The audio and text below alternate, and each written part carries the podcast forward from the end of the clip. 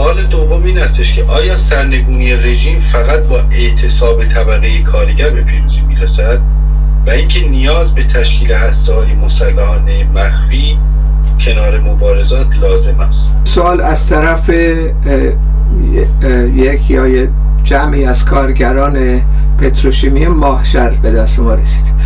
بنابراین سوال روشنه. اون قسمت اول سرنگونی رو صحبت کردیم دیگه در این بخش قبلی حالا اینجا یک پدیده دیگه ای اشاره کردن دوستان که هسته های مسلحانه مخفی الزاما باید وجود داشته باشه برای اینکه طبقه کارگر به قدرت برسه.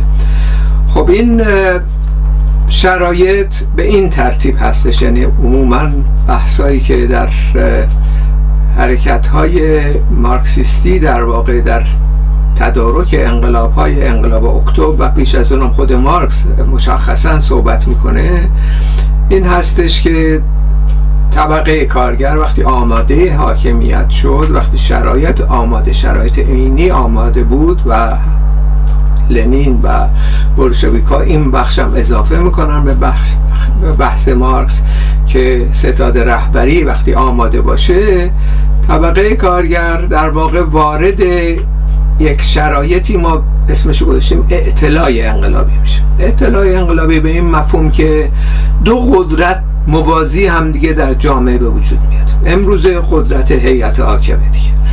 ولی در شرایطی که اعتصاب عمومی شکل می‌گیره و توده های خیلی وسیع رهبران خودشون رو پیدا کردن طی دوره قبل از اون اینها در این مرحله یک دولت دوگانه قرار می‌گیره. یعنی در واقع دو, دو, دو قدرت در مقابل هم دیگه صف بندی می‌کنه. یک قدرت قدرتی که در هیئت حاکمه هست و مسلح هست. همونطور که مشاهده می‌کنیم این روزها که سلاحهای جنگی و غیره هم استفاده می‌کنن. یک بخش دیگه سلاح نداره. خب واضح اگر این ادامه پیدا کنه اون بخش هیئت اصطلاح حاکم پیروز خواهد شد. در نتیجه به دلیل شرایط عینی به دلیل اینکه در واقع سرکوب ها در دوران اطلاع انقلابی به حد اعلای خودش می‌رسه طبقه کارگر به طور عمومی باید خودش رو مسلح بکنه. یعنی در واقع مبارزه مسلحانه توده باید صورت می‌گیره چون اینا قدرت راه نخواهند کرد. با حتی مشاهده میلیون ها نفر در خیابان ها ادامه میدن و سرکوب ها رو هم که مشاهده کردیم همین چند ماه گذشته. یعنی اگر شرایط ما الان شرایط انقلابی اطلاع انقلابی قدرت دکانه در جامعه بود در یه همچین شرایطی توده های خیلی وسیع از طرقی که خودشون بهش رسیدن در انقلاب اکتبر چنین بود. یا پادگان ها تمام اصطلاح مراکز که در درونش سلاحهای سنگین یا سلاحهای سباک وجود داره تسخیر می‌کنن قصب می‌کنن. و از طریق مسلح کردن توده ای هست که به پیروزی نهایی می‌رسن. این بحث درسته. اما اگر منظور از این سوال اینه که از هم اکنون که تشکیل هسته های سوسیالیستی صحبت می‌کنیم این هسته های سوسیالیستی باید مسلح هم باشن این به نظر من یک امر درستی نیستش در شرایط کنونی. از چند لحاظ. به این ترتیب که اولا شرایط شرایط انقلابی و اطلاع انقلابی در جامعه نیست. یعنی ما در تناسب و قوا به شکلی نیستش که در شرف تسخیر قدرت هستیم. دو اینکه مسئله که هست اینه که هسته های سوسیالیستی نقششون دقیقا این هستش که به درو در درون طبقه کارگر فعالیت مستمر داشته باشن تا آگاهی توده های وسیع به آگاهی ضد سرمایداری برسه این آگاهی ضد سرمایه‌داری در درون بخشی پدید میاد. امروز هم چنین هست. یعنی یک بخشی از کارگران سوسیالیست که تعداد قلیلی هم هستن این آگاهی به وجود اومده. نقش این عده قلیلی که به آگاهی سوسیالیستی آگاهی ضد سرمایه‌داری رسیدن اینه که خودشون رو متشکل کنن در درون یه تشکیلات که تشکیلات الزاما باید در ایران باشه الزاما باید مخفی باشه و الزاما از بهترین عناصر و جسورترین و آگاهترین کارگران پیشتاز باشه. این تشکل این اصطلاح بخش از ره ستاد رهبری که نام می‌بریم در واقع آغاز به دخالتگری می‌کنه در میان توده ها تا آگاهی توده های وسیعتر رو ارتقا بده به آگاهی خودشون. یعنی در واقع مشکل ما امروز اینه که توده های خیلی وسیع ناراضی هستن انتقاد می‌کنن حتی میان اعتصاب هم می‌کنن تا آگاهی ضد سرمایداری به طور عموم وجود نداره در جامعه. در نتیجه ولی تو این بخش کوچیک وجود داره. این بخش کوچیک این هسته هایی که صحبت می‌کنیم نقششون مبارزه مسلحانه نیست مطلقا در شرایط کنونی نقششون اسلحه گرفتن در دست نیستش. نقششون بردن آگاهی هست از طریق یک سلسله مطالباتی که از آگاهی فعلی تودا شروع میشه و قدم به قدم گام به گام اینها رو در راستای اون آگاهی که هدف نهایی که منجر به سرنگونی میشه سوق میدن. در واقع نقش هسته ها این هستش.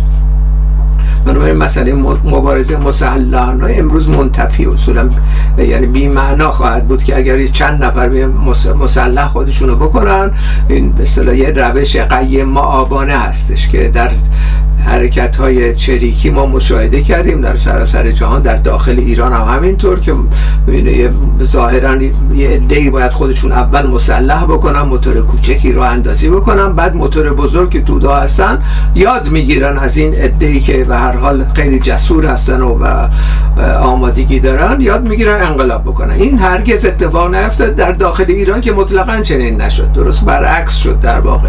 یعنی موتور بزرگ زودتر از که موتور کوچیک بیاد کاری بکنه.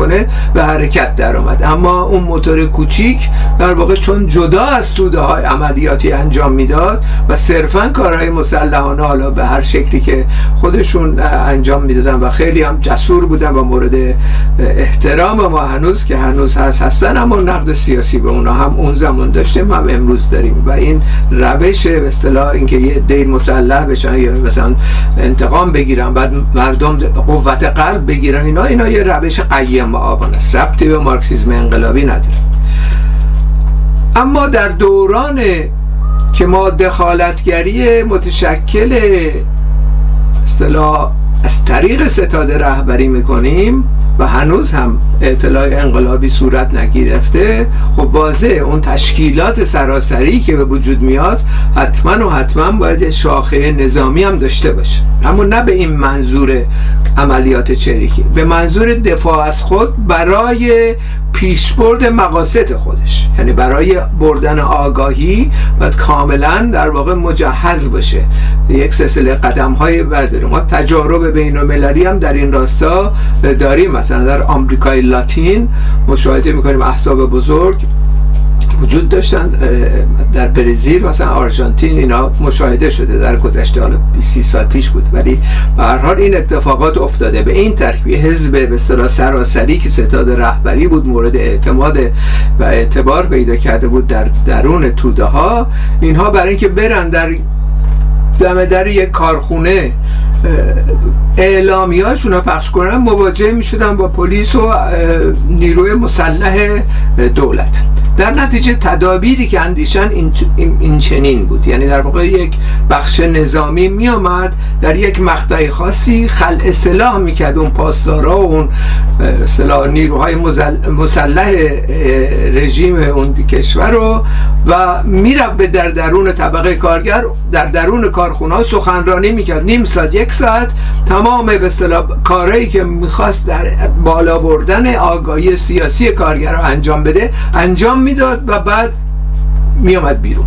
بنابراین مبارزه مسلحانه در درون یک شاخه نظامی در یک شرایطی که به هر حال ستاد رهبری وجود داشته باشه اعتبار کسب کرده باشه نیاز خواهد بود. اما به این شکل برای باز کردن راه برای اینکه اون اصطلاح سیاست ها و اون نظرات سوسیالیستی به درون طبقه کارگر ریخت نکن اون جاهایی که در واقع مسدود میشه و یه بخشی از یا سپاه پاسداران یا هر جریان مسلح خب هم از خود دفاع می‌کنه همین که اینها رو کنار می‌زنه برای پیشبرد مقاصد خودش. در یه همچین شرایطی هم جایز خواهد بود اما تمام این مسائل مرتبط به وضعیت تغییراتی که در آینده به وجود میاد و همکنون به طور عمومی این موضوعات مطرح نیست. با تشکر.